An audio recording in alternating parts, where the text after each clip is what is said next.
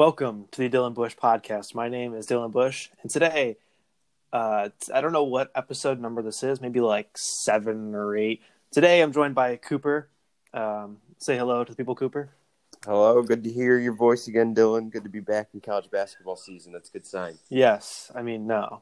Um, the last time, if for the for the true fans of the Dylan Bush podcast, I apologize. The last time I made a podcast, I said the next time you will hear from me is in a couple days, and me and Cooper will talk about some sort of MLB free agency, I think, or or maybe the season starting up again. I can't remember what it was exactly, but that didn't happen. Uh, I just didn't really want to talk about it.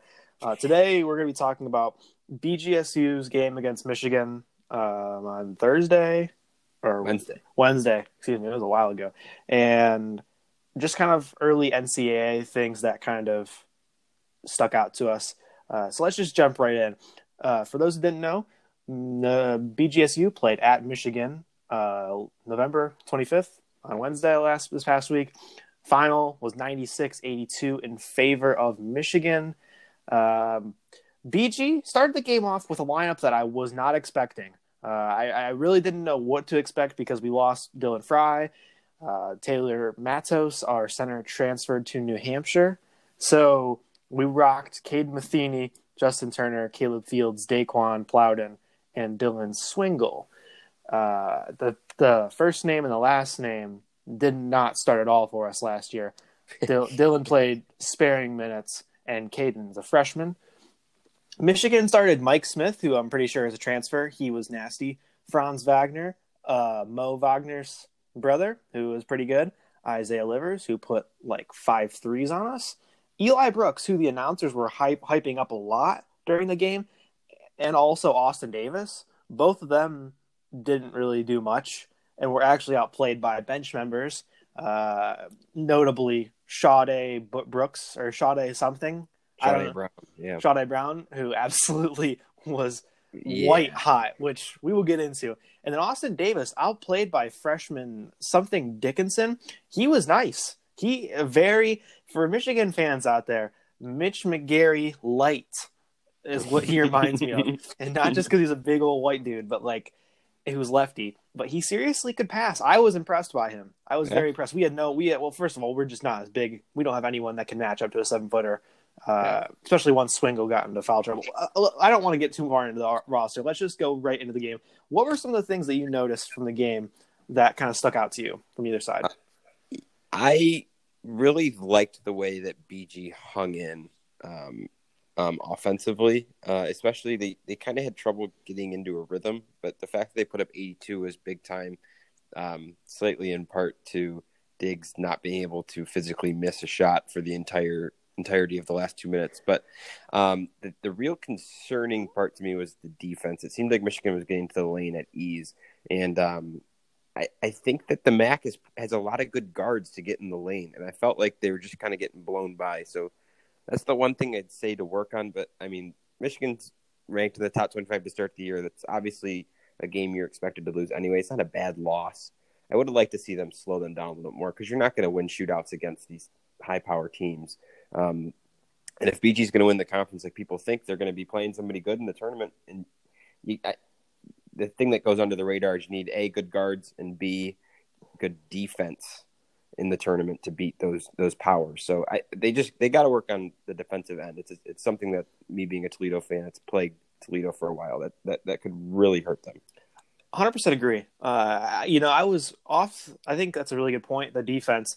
One of the biggest things that I noticed was it was there was a kind of a, a feedback loop we couldn't get out of where what would happen was they would drive to the lane and get to the rim pretty easily and they would score. So what we would start doing is opposite sides would start crashing anytime someone drove or the corners would help or the wings would help, which then led to drive and kick threes. And I don't know how many threes they shot. I don't have well actually, yeah, I do. They shot 27, 27, 27 threes. They shot 37% on them, which is a good clip. I mean, we shot Mhm. 29 threes and we shot 41%, but that's mainly because Trey Diggs. Yeah. Trey Diggs and Justin Turner combined for nine of our 12 threes, and Daeqwon accounted for two of them. So basically, three guys had all of our threes. We're, let's, let's, but back to Michigan. they just had so many open looks. Like Livers was seven of fourteen, and he could have easily been like ten of fourteen and like Right. six of eight on threes. Like he he was missing open shots, and he was he was pretty dialed in. He looked good. Is he? He's not. He's a transfer, correct? Livers has been there. Oh, Livers Um, has been kind- there. Okay. He was he was kind of the the like the Jordan Poole mini me Jordan Poole type of guy. He was supposed to kind of fill that role when Jordan Poole left. He's, he he wasn't great last year. He was supposed to be better than he was last year, but everyone thinks he's going to take a big step. That was a that was a promising game for Michigan fans. If you're a big Michigan dude and you like Agreed. livers, he was. I thought he looked pretty well, especially just for catching and shooting. But kind of back to that thing, they were unable to stop the penetration, which would lead to either layups or kick out threes. And another thing that kind of hurt them is if you look at the rebound battle, we got rebound rebounded 34 to 44, and Dickinson only played 18 minutes and he had eight rebounds. He went he had 11 points and eight rebounds, uh, a block, and an assist in 18 minutes. He looked really solid, and we couldn't do anything about him in the paint. And Agreed. so when we we're, we can't stop penetration, we can't stop kick out threes. And uh, by the way, when I'm saying we, I mean me because I know you're not BG fan. no, I was pulling for BG in the, in this game though, so I'm, Um, I'm all with you.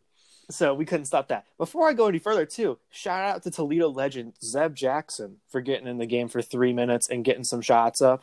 Um, he went to Yeah, I thought- Valley for a couple of years, and then he transferred to Montverde, I think, in Florida. In Florida, yeah. Yeah. I thought they were going to redshirt him. I don't know if there's a rule like in football that if you play X amount of minutes, you can still redshirt. I was surprised he got in. I Me just too. assumed he'd redshirt. But Me too. I mean, my biggest thing is I saw him play a couple times in high school, like just like highlights and like coverages on BCSN, and like he looked pretty good. Like I'm not gonna lie, Yeah. did, but like Michigan good. Like listen, Xavier Simpson when he went to Michigan when he was at Lima, he was putting up like he scored like 70 in a game oh yeah, when we were in high school. Like he scored 70, and it's like that's what I expected. And like I never heard anything, especially like partially I think it's due to the fact that he was playing against for, against Maumee Valley conference opponents a lot, um, Right. and not like playing at St. John's like Vincent was or or or whatever big school around here. So Right. he I thought he played.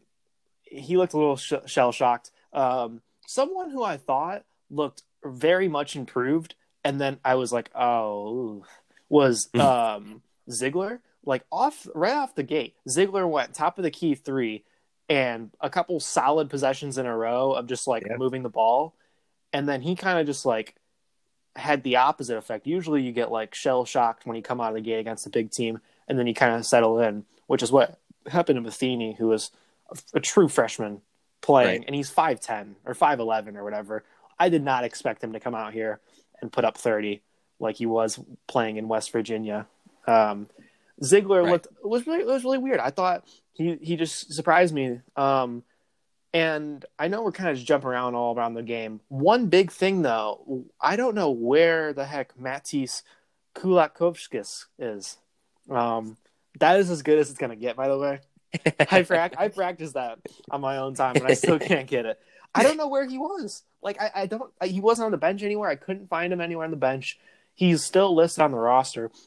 Like last year when Dylan Frye left the team, they took him off the BGSU site completely. Like they wiped him Right. from the records. Like you couldn't find him unless you looked up a former team and it was like, oh yeah, he used to play. Like they wiped him, and then he, when he came back, they they had it up right away. But like Matisse is still on the website, and so and, let's not make any mistake about it. That's a that's a huge piece missing there, especially like you're saying. He's not huge, but matching up against size, he's physical. yeah, he's Um, he's six nine and he's a little he's a little skinny, but like he, you know he can just like kind of be a big body. And Right. listen, we have Washington who we just transferred in. Um, I don't want to get his I don't want to miss his first name, Jacob Jacob Washington to transfer from one of the from a JUCO school. I think he Mhm. he's he's fine. He's like he's just not huge. He's like six eight, six seven, and Right. Matisse is at least six nine, and you know it at least gives the appearance like he plays in the post a little bit, and he spaces the floor pretty well. And honestly,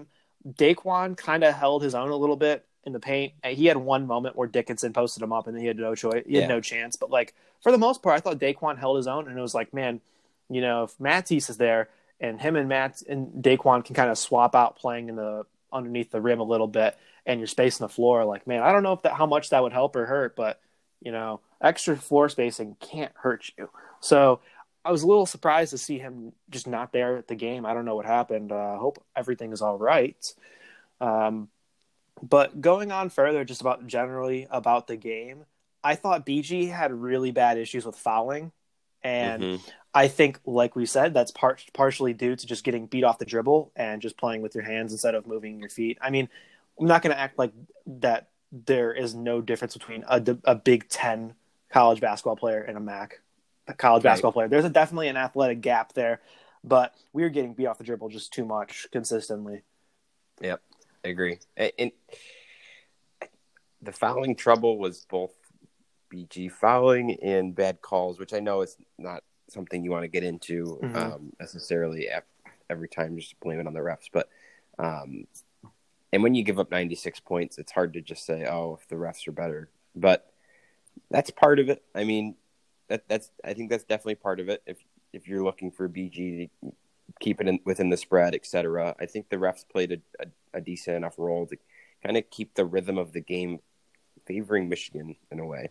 I would agree. I mean, looking at the free throw breakdown, Michigan shot 26 free throws, BG shot 22, so it's not that big of a discrepancy. But if you look at who was shooting the free throws, like mm-hmm. Diggs got fouled on the three, which at the end of the game really didn't matter. Uh, Justin Turner, three for three from the line. Plowden, five for five. Like zero free throws from Caleb. I know he's not really a big Caleb Field. He's not a big offensive threat.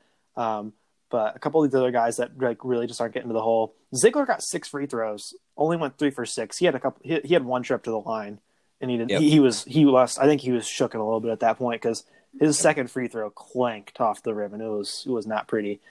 Um, VG was down BG lost the first quarter or the first half, excuse me, by seven and seven. Yeah. So like they did they hung in really well. I thought they hung in pretty well.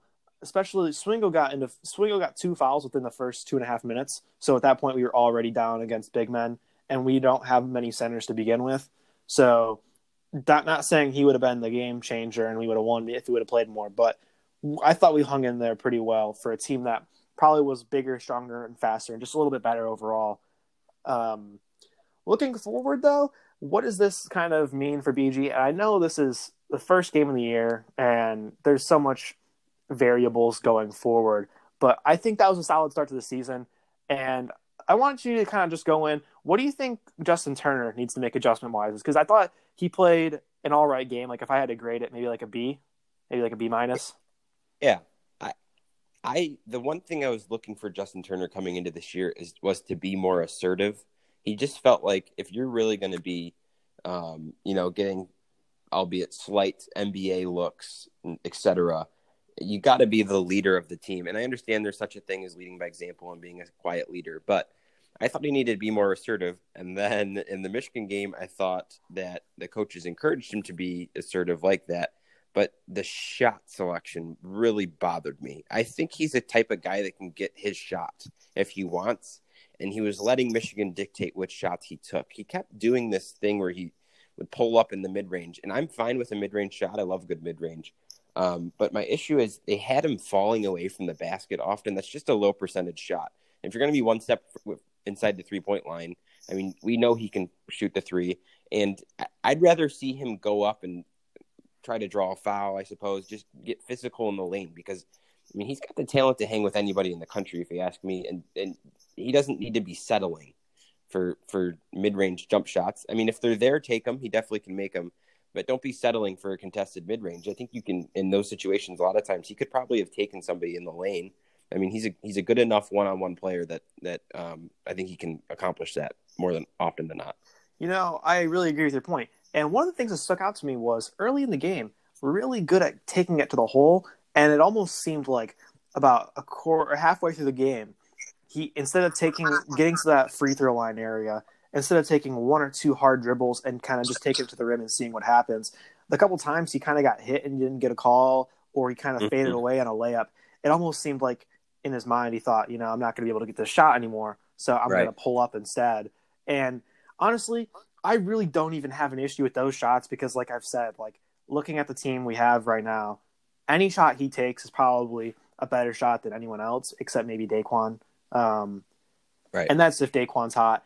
Uh, one of the things that I was really impressed by by Turner was just like, you know, this is this is a tough game for him because out of everybody on the court for BG, there's probably two players on our team that could play Big Ten basketball pretty consistently, and it's Mhm. Justin Turner and Daeqwon. And so when you have a team of people like, and I'm not, this is not a diss to anyone on the BGSU team. It's just simply the fact that the look at like just look at all their players, like even guys off the bench. Like I don't know what the guy's name was, number 23 for Michigan. He was just some random dude that came in in the game, and he's like six seven, like 230, and he's like really good. And it's like we just don't have six seven, 230 guys that can do everything off the bench for us. Right. You know, Brandon Johns to give Johns, yes, he was Yeah. solid, and I was like, like they're just bringing in guys like this, and so it's almost like when like a smaller school with like a couple really really good players goes up against like St. John's in our area, Right. Like you can only do so much, and I thought he held his own. He his shot inefficiency was a little high, and one of the things that I really wish I saw out of him, he ended up taking eight threes, and I think he started off the game 0 of 5 on threes, and then went three for three in the second half. Yep. Um, he took 24 shots. I'd like to see him take like if he's gonna take 24 shots, I'd like to see it like 10 threes. Like I really, Uh-huh. I he's a really good three point shooter, and he makes them at a pretty good clip. Like the past couple of years, I'd like to see him take more threes. Um, Agreed. and he still got to the line pretty well three times. Um, I thought, you know, I thought he played a pretty good game overall, and defense was good. Uh, mentioning that he has to play almost do a lot of the work on offense. This is one thing that I'm thinking about uh, a lot though recently, and I've been going back and forth on it. Do we play Justin Turner at point guard and bring in Trey Diggs as our fifth starter and kick Metheny out? Um, just I, it's uh, one of the things that I've kind of toyed with. Would would that work? And I've come to two conclusions. One, our offense, our point guard is really a play initiator, and he's the first person Mhm. that does the entry pass and kind of clears through. And that was Dylan Frye's role the past couple of years, and he can still Yeah. score out of that role, but he just has the ball a lot less often. And Turner is far better offensively when he has control of the ball and he's able to do a lot of things. And we got him. Right. We got him looks. They threw him into the post with him a couple times. They got him Yeah. on the wing isos and pick and rolls. Um, but just going big and having him match up like imagine Justin Turner matching up with like Preston from OU. Oh, or like he's six four, six five, and a little bit bigger than Preston, or some of the other guys like Loren Jackson, and he's really fast, and that would mean that probably mean that Fields would end up guarding Loren Jackson. Mhm. But regardless, having Turner out there at point guard might create some matchup problems, and I wonder if they, they'll switch to something like that a little later on in the season. And um, what do you? What is your stance um, on BG? They they played, you know, like three guards essentially, and then two guys, bigger guys, I guess you could say, Swingle and Plowden's kind of not as much of a bigger guy. He's a listed as 3-4. forward, but he's He's he's, a- kind of yeah. a three four. You like them playing a a a, a, a five five guys you can shoot it? You like them playing four round one, Yeah, yeah. I, I especially in MAC play. I in MAC play, I prefer. I really liked when they were going five out last year. Almost, mm-hmm. they had a couple lineups where the first sub in the game is Trey Diggs, and they would go. I think last year they would sub out Fields maybe because they still had Frye, so it'd be like Frye, Turner, Diggs, uh-huh. Plowden, and maybe like Matisse or Matos is still in the game, and maybe it's four round one. But when they space the floor, like Daeqwon has elite athleticism. Like he might be the most athletic guy in the MAC, if you're asking me. Just like the put that that put back dunk on Wagner was pretty Oh, crazy was awesome. and he does that like once or twice a game. And like I, I think creating room for him, creating room for Turner just to just to get off the dribble. Like one of the things last year that I always felt like I, I don't know if there's any stat to back it up, but Turner would always drive to the lane, and either Matos or someone was just in the paint, like right there, Uh-huh. right in the way. And it's not their fault. Like it's just kind of the way the offense works, and he's a big man. But Right. it's like, man, just giving more room for Turner to create and like encouraging him to go to the hole because you know he shoots eighty five percent on free throws. Like Right. if he just gets fouled and he goes to the line ten times, he's making it eight or nine times. hmm And I, I just think like he's a really good. He's just Turner's a naturally just a scorer, and it's like, man, if you want to get twenty a night, just get like seven or eight free throws and make the majority of them, and then make a three or two and make a couple jump shots or layups, and that's twenty. It's really Right. easy. And so relying on a lot of jumpers, I was like, man, that's I don't know if that's a part partially due to just like a mindset or if it's the spacing, but it's just a it's a lower percentage shot. It is, especially with, with his repertoire. Um, but yeah, I think that's interesting. The MAC tend tends to have a four around one type of setup with like uh, one big guy. So I think it creates an offensive mismatch for Bowling Green to to play five out. And defensively, I think that you have guys like Plowden. Plowden will rough it up down there. Yep. You know, I, I think five out might be your best option because uh, offense means more in, in MAC. And and and as much as you'd love to see Bowling Green beat Michigan, it it doesn't matter, right? No. I mean, you have to win the conference. You're not getting an at-large bid from the MAC anyway. You're just looking for a, a level of play, a standard of play. So, 100% agree with you. I think, especially because we haven't had a strong center presence in a couple years since Demajeo left us. We haven't had a center who demands touches or who demands looks and that can mm-hmm. kind of clog the paint in a good way and kind of create issues on defense. So, with that being said, you know, why play into just like the strength of another team by just kind of taking floor spacing away? And right. that's what I'm kind of I was going back to with that point about Matisse not being there. It's like, you know, even if he's not even if he gets bullied a little bit in the post, it's like having five guys literally just being able to be on the perimeter and letting people drive and pick and rolls and the switches and the, the mass mismatches that would cause. It just that just brings a whole other level to the team. And yeah. I think I, I really expect I don't know what where he is or if he's going to play this game, but I really expected him to kind of have a big role in this offense this year.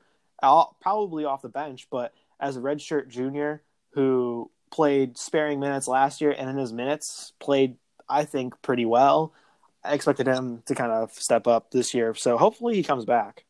Yeah, we'll we'll see what happens there. Um, obviously, the same can be said for Michigan, but we have to remember this is Bowling Green's first game of the year.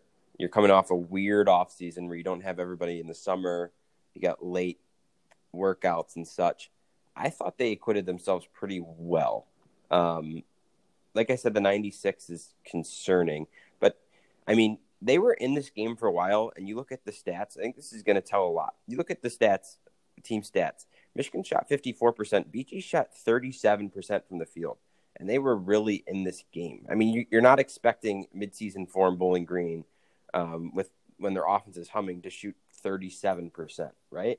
And yeah. you and, and and you hope that their defense isn't giving up 54 percent.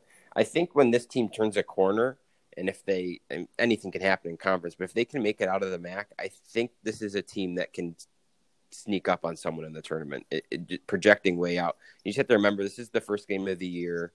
Um, it's it's it's there's a long way to go from here. I'm in the same boat as you.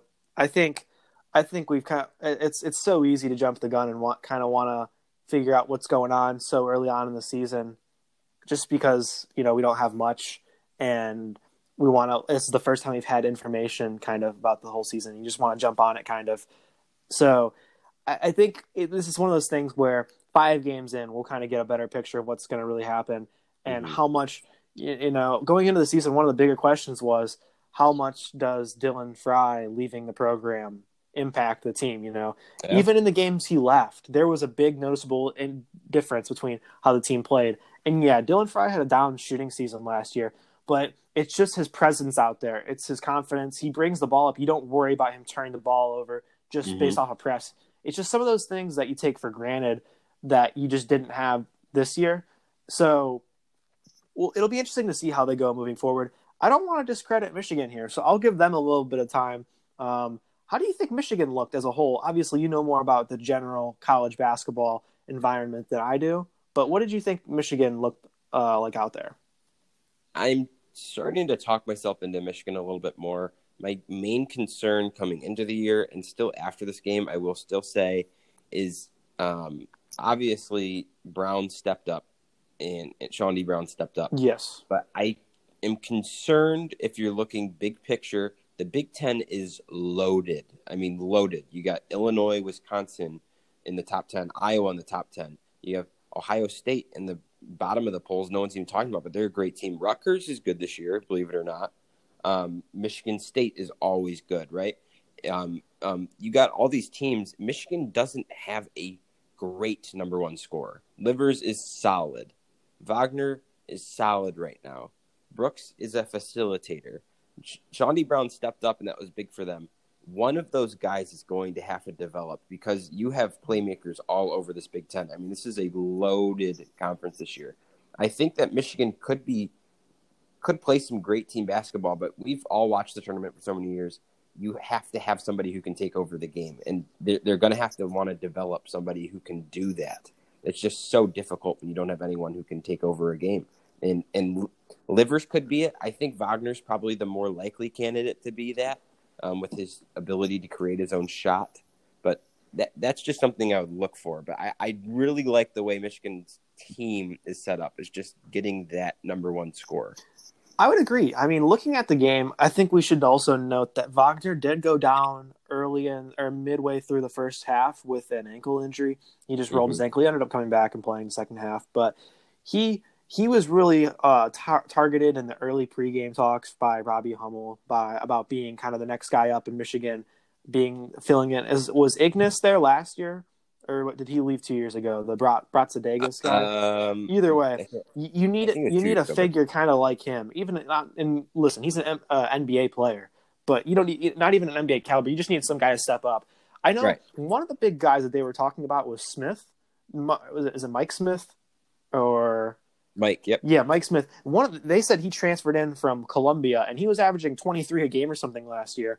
And oh, wow. he I mean, he 16 and 8, really solid performance. And yes, he's going up against a true freshman point guard who's undersized and we weren't really we didn't really have our bearings. Um, but you're right, there wasn't quite that alpha score. You watch BG and you say, "Oh, this is Justin Turner's team and Daeqwon's a good support piece. He's the this a good second guy." You look at Michigan and this is one of those games where someone can expose a mismatch and kind of figure out, oh, this is our guy. And there really wasn't that. Dickinson played a solid role. He came off the bench. He'll probably, if honestly, if he keeps this up, he'll probably be starting here before long. Davis, who was really highlighted in early talks about the game and really got some looks early on, didn't didn't play that well in my opinion. Livers, yeah. Livers was almost a catch and shoot guy with some some drives here and there again, you, you, while you would love to see Chaundee Brown shoot six for eight and five for seven on three every right. night, you know he's not going to do that. He's not going to make right. five threes a night. So it's one of those things where the stars kind of aligned. You had a good all around performance, but you just can't expect three or four guys to have solid performances every single night. You you need more of an alpha guy in your team, at least one, at least one guy right. that you can just be like, hey, we just need you to score tonight. Things aren't clicking. And I don't know who that guy is in this team. But like you said too, um, give him credit. This is a Bowling Green team that was the pick to win the MAC. You're talking about a conference that has produced Buffalo, who beat Arizona. Then Buffalo, you know, Buffalo's in the back back round of 32. Um, you you have OU coming in and well, B- making the 16. I mean, BG beat Cincy last a, year.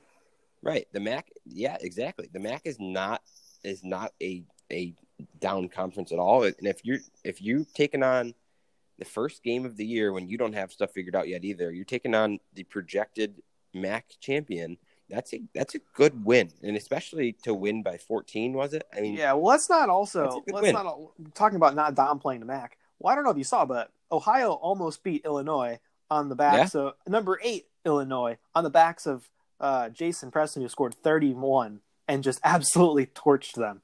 Oh yeah, and it's like you know there is talent out there, and the MAC, I mean, you, the MAC is solid. You can go down the list. Toledo played Xavier yeah. to the buzzer, lost by three yesterday. I, I mean, um, I think I just think this conference is thick. I mean, it just has a good. Loren Jackson is, I think, was the reigning player of the year, and we haven't even mentioned him. And that Akron will be good again.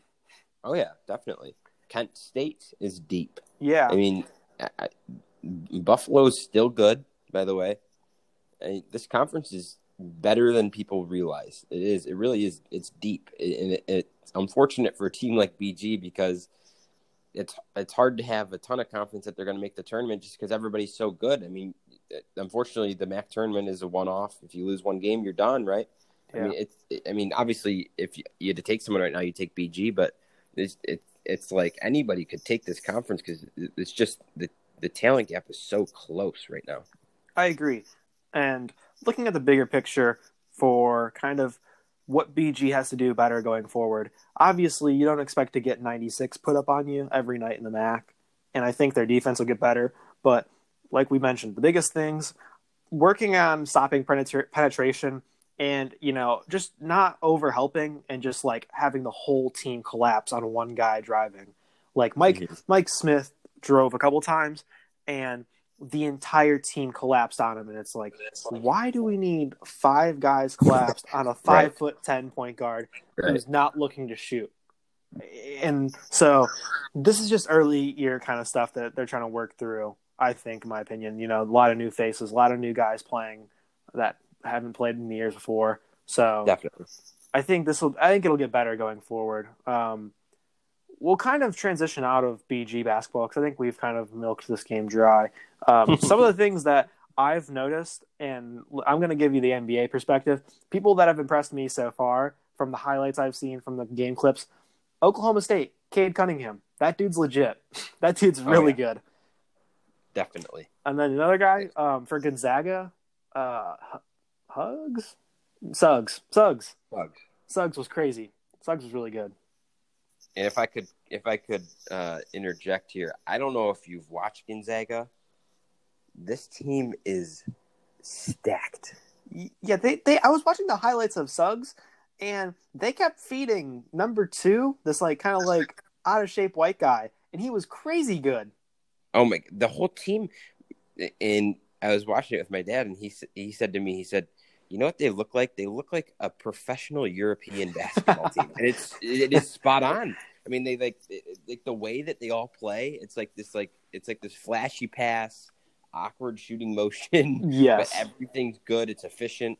I mean, you their starting five is ridiculous. I mean, their fifth guy is Andrew Nembhard, who was starting point guard at Florida for the past three years, and he wasn't even supposed to play this year. He got like a lucky eligibility thing. I mean, they were the number one team before he got eligible.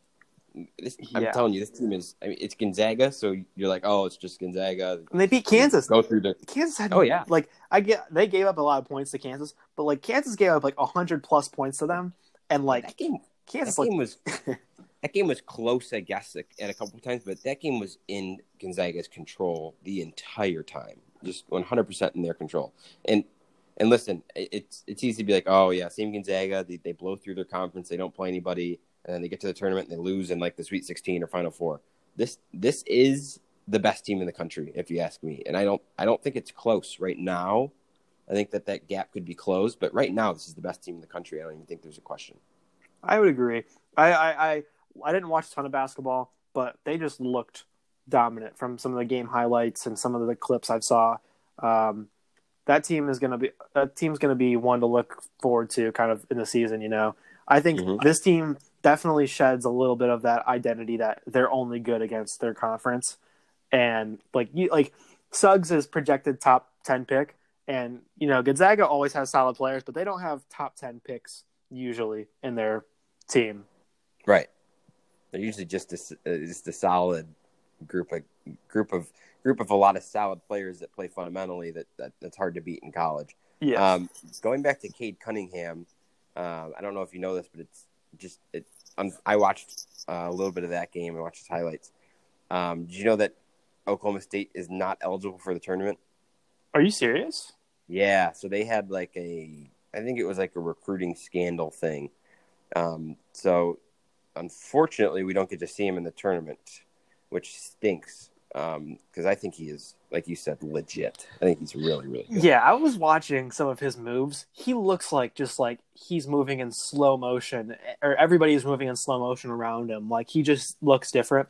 And oh yeah, you know, I hate to draw this comparison because you know of what's happened to this person since since they've been out of college, but he looks like Markelle Fultz in college, where it's just like everything is just so easy, everything uh-huh. is so smooth he has no issues in his game, and it's like, man, he he. I don't know why or how he ended up going to Oklahoma State. I think it's something you alluded to about ten seconds ago with the with the issues, because in years before it's like Oklahoma State. Like if anything, you go to if you're going to go to an Oklahoma school, go to Oklahoma. They just sent off Buddy Hield and Trae Young, and Right. so many good guys over the past couple of years, and Oklahoma State, like Marcus Smart, I think was there. Other than that, like I, I don't I don't recall anyone else really coming from there. I Um, think I think Cunningham's brother coaches at Oklahoma State. Okay. or something like that. that would And make sense. that's literally the only reason. He That's like sure. that's He the was, like, same. that's like the Ben. Simmons thing, where Ben Simmons went to LSU because like Right. his his dad knew someone that coached there, Right. and I think I think he was like looking at Kentucky as well, and then he went to Oklahoma State. okay, I saw I, he- saw Or some highlights. tweet that he was like blood's thicker than water or something when he chose. Oh, that would make sense. Uh, I- I saw something from what game was it? It was uh, Memphis. They weren't ranked, which is crazy to me because Penny Hardaway's team. I thought they were weren't they kind of good last year, or were they not? yeah, they were. They had a top recruiting class, and of course they had the whole thing with James Wiseman and the Yeah, that that whole scandal thing. But they were they were good last year. They, were- they even they without were- Wiseman, they were pretty good, and they Yeah. were unranked, and they played someone and poor whatever team it was, but like there are are a couple guys on Memphis where I'm like, this team is going to be really good, and they weren't even ranked starting off this year. So Mhm. one of my teams to look out for. It's only because I, I caught a glimpse of them, but I was like, man, that's a solid team. That's a good team right there. Um, Yeah, they they looked good, and then they struggled in the next couple games. So I, are they in a tournament? Is that what that is? That they were yeah they were in yeah they were in like one of those preseason tournaments. okay, okay. They looked they looked really good, and then they struggled, and then they looked good again. So You know what I just realized? Because I've been kind of watching the South Carolina State BG game as we've been talking. Um, Uh-huh. One guy that wasn't there in the first game, um, he's a new player for BG. He's number number two, and he plays point guard. And he, I think he's either a transfer. I think I'm pretty sure he's a transfer. Um, he he has been kind of handling the ball a lot. Oh no, he's a freshman from Lima. Okay. Um, he wasn't there the first game at all, which I don't know if you've noticed. We're in the pandemic. I'm guessing that yeah, him and Matt T's probably just had COVID. it's probably it's probably a good call. Um, Like, kind of forgot that that was like COVID the thing, and that that's probably why they're not there or even like in the arena at all. Which makes sense now That would that would that would probably make sense, and I didn't even think of that either. because he wasn't there against Michigan, and they didn't say anything. And I think he started tonight because I haven't. I've been watching for about ten minutes now, and I haven't really even seen much of Metheny. So that would make a lot of sense if he had COVID or if something happened and he couldn't play that first game. Um, okay, solid stuff. Looking forward to. Um, we let's talk about UT a little bit, and then we can wrap it up. Uh, you, I only really know much from what you've told me, but some new faces that are getting some serious minutes and are producing very well for Toledo right now.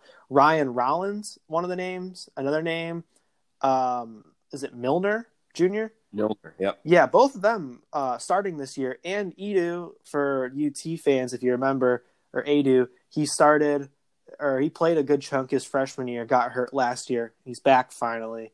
Um, what can, what can you give us a little bit of a scoop down on what's going on with UT? Number one, that Rollins kid is going to be very very good. Is he a freshman or is he a transfer? He is a freshman. Okay. Uh, Do you know where he's He from? aver- I I forget where he's from. I think it was Michigan. I Okay. think he averaged like 20 points, 20, 25 points in high school or something. Just a pure scorer, which is a nice thing to have for a mid major. Um, Steric Mil or Setric, Setric, I think his name. yes. Millner Jr. He's a JUCO transfer. Um, started at Cleveland State and then JUCO, and then he's at Toledo. He is a good scorer, which is big because you lose Willie Jackson, you lose Knapke, um, who, who were a big part of scoring last year. So, um, and then don't forget you got Mari on there still. Um, AJ Edu, I don't know what's going on with him. He didn't play against Xavier, and I'm not sure. Again, it's kind of like the the BG situation. I don't know if it's COVID. I don't know if he tweaked his knee and they're being careful.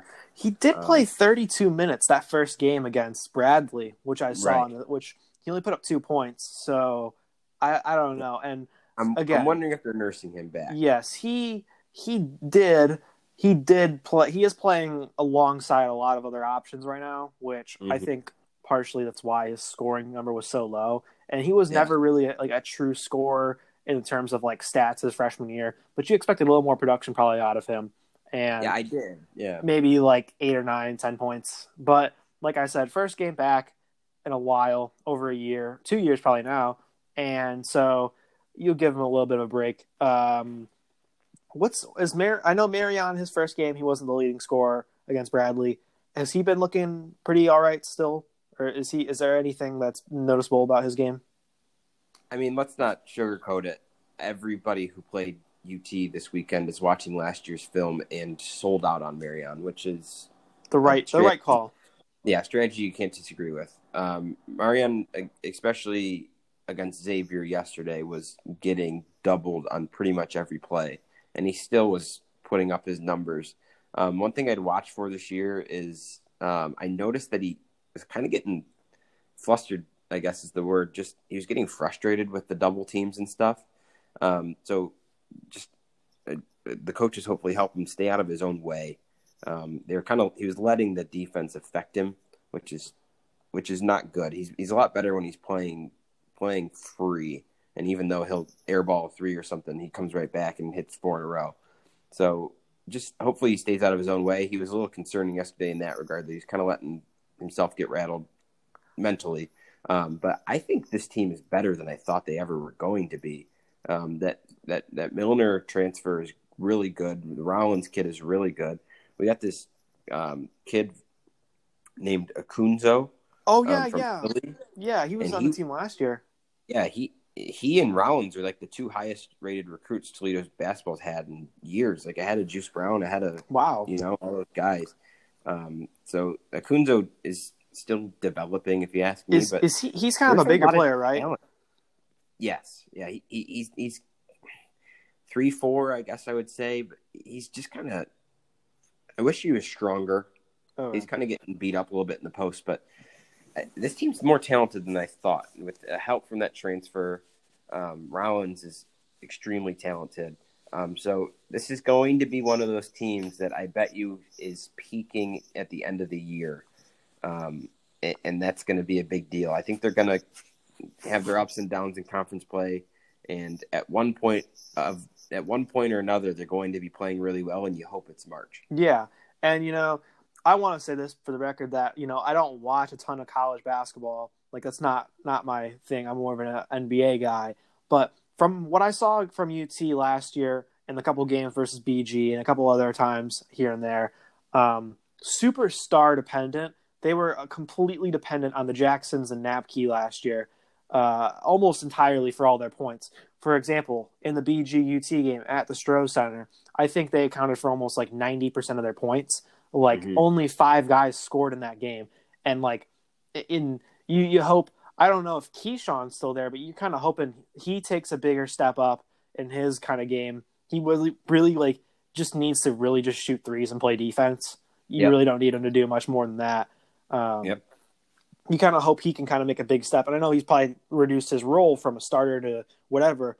But if you're just gonna, if if UT kind of goes down the path of we're just gonna depend on Marreon and maybe Ryan Rollins to score all of our points now, or maybe Millner too, you know, Uh-huh. I, I, I think the BG approach, which what they've had the past couple of seasons, which is more of a we're just going to keep bringing in guys that can just play, and you're just going to have to defend all these guys. I think that's a better approach, and while still having like you still have Marreon the same way BG has Justin Turner, Right. But just having more weapons, having more guys be a threat, and so you know I think UT, which they've they were ranked fifth, kind of I think fifth or sixth maybe in the polls for the Mhm. coaches. And it's like at this point, you know, I'm looking around. They put up a good fight against Bradley. They lost on a buzzer beater. They lost to Xavier by three. This is a, I think this is a better team than three or five or whatever they said they had them in I- in the polls. I think so too.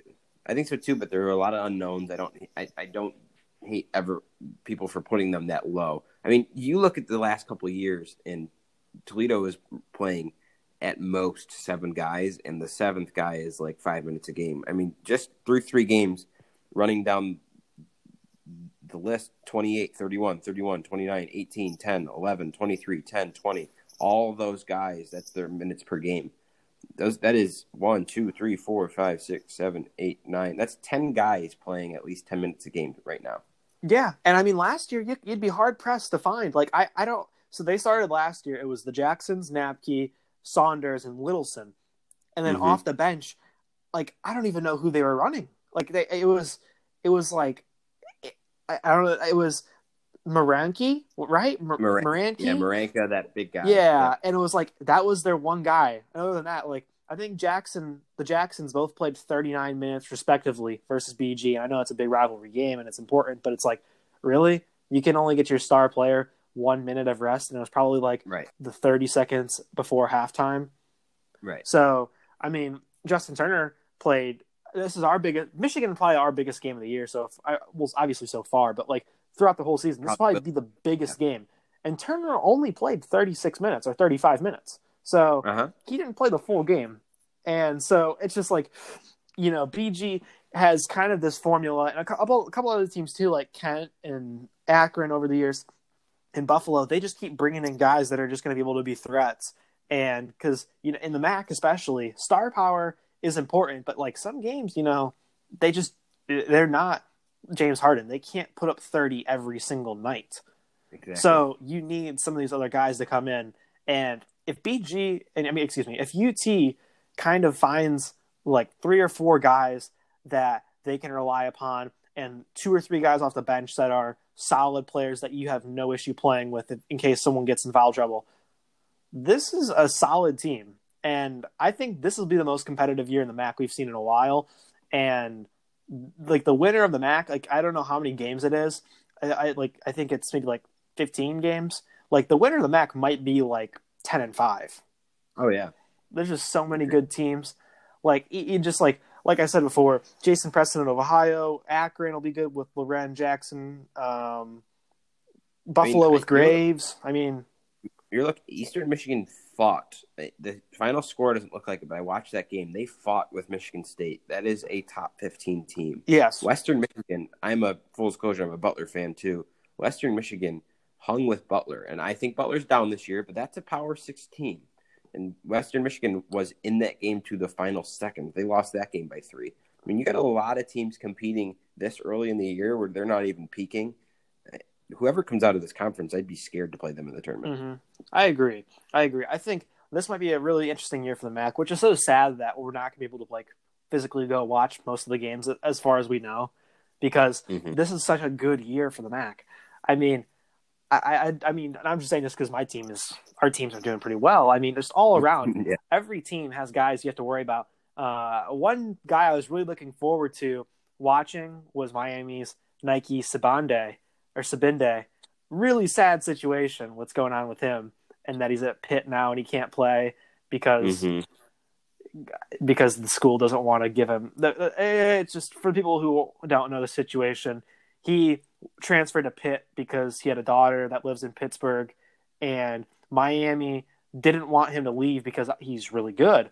And so they tried to say that he was transferring just so he can get a better chance going to the NBA. So the NCAA hasn't approved that his transfer request of being able to play this season. So now he has to sit out a whole season because Miami didn't want to lose their guy.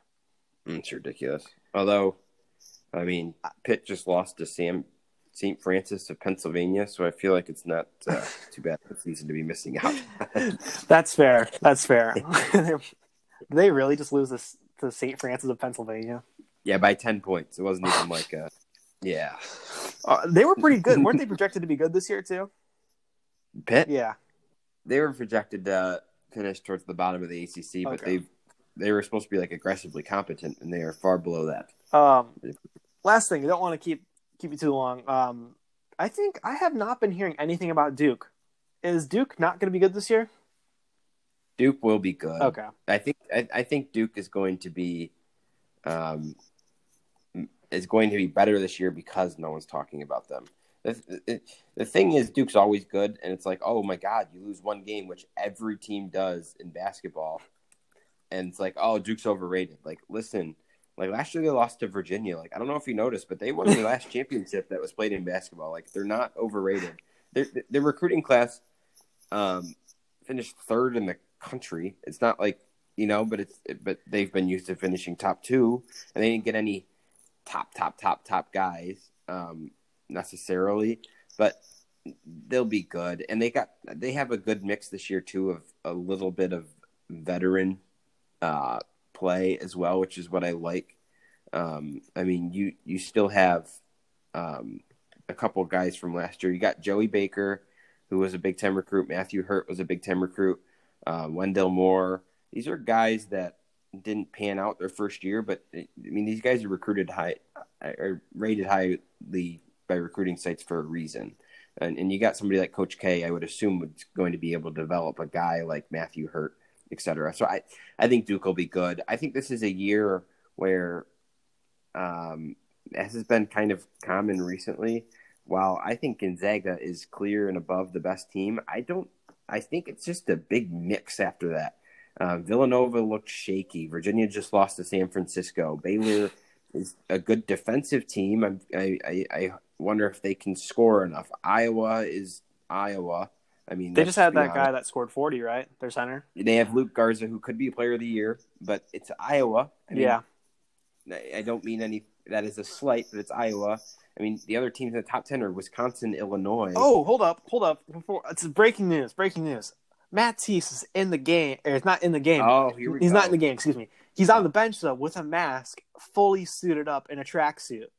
That's a good sign. Okay, that's good. I wonder if he wasn't in quarantine and he didn't want to travel up to the Michigan, and now he's starting to recover. Probably getting a uh, like a getting back into sh- shape. Yes. Uh, to go back to your point, though, yes, I think I, I think what's really weird about college right now over the past ten years with the one and done sensation, there's so much roster turnover that some of these college coaches haven't adapted in a way where it's like I will run my offense the way I want to run it. But with a Coach K team, Coach K does a really good job of always catering his offense to the team. He never is a coach that will force his offense onto his players, which Mhm. I think Coach Cal kind of does that a bit. Like, think about some of the guys that have been good that haven't been good in Kentucky's offense. Like, Agreed. Devin Booker was a six man, and I get it, just a shooter, but they only had him shooting. And look at him now; he's like twenty five points a game. Shai, Oh, yeah. he, Shai Gilgeous didn't even start until about two thirds of the way through the season, and was like, "Oh wait, this is our best player by far." Oh yeah, hold on. Right. And then, uh, kind of recently, Bam out of Adebayo, like all he did was rim run, and it was like, "Hey, this guy can do a lot more. I don't know why you're not doing that." And so, like, I think Duke does a better job of that than some other schools where it's like, you know, guys will play to their roles, guys will play to their strengths because Coach K does does that, and so you never really have to worry about, you know, oh, he didn't get guys that fit his scheme this year. So I think that's kind of always like an upside for Duke, and as long as you have Coach K, you know, you've got a shot. and I and I think this is a year that different teams are going to cycle up, and people teams are going to go on winning streaks and losing streaks, and I, and I would suggest you're following college basketball this year to not get too caught up on any highs or lows. I think it's going to be a, a circulating year, and let's not forget. I mean, you got North Carolina was bad last year. They're sneaking around at 16 right now. They're going to be good again. There's just a, I think there's going to be somebody from the, the back end of the rankings unranked right now that's going to circle up that you're not going to see coming. It's just it feels like one of those years. I agree, and I think, like I said before, like I think it like Memphis is a really good shot. They have like six or, six or seven guys that just could play at any point in the Mhm. game, and you know we didn't see Wiseman play last year, but Penny Hardaway has shown that he can recruit top notch talent, and solely based off you know his reputation and his ability to coach and his connections. So I would look to see Memphis having a good year. That's just my bold. That's just my, my take. I don't even know if it's bold or not, but that's just my Yeah. take from watching like a quarter of them playing. All right. Well, do you think there's anything else you want to I, add, I Coop, think or uh, you I think, think I'm good to go. I'm you think pumped. you're We good to go? no- we got an undefeated Notre Dame football team for me right now, and college basketball starting. Feeling good about Toledo. Notre Dame basketball start tonight. It's beautiful time. Yes, beautiful time. Um, looking forward, probably maybe in a couple. I don't, I, you know, I'm not going to make any predictions this time. Last, last time I did, I was like five months late. I'm just gonna I'm just gonna say thank you for listening. Uh, if you have any comments or whatever, just let me know. Uh, if we want us to cover something else, we will. Uh, the next podcast will probably be discussing more or less BGSU basketball and NCAA basketball again. Um, again, No, thank you for thanks for listening. Coop, any uh, final remarks? Awesome. All right. Again, thank you for listening.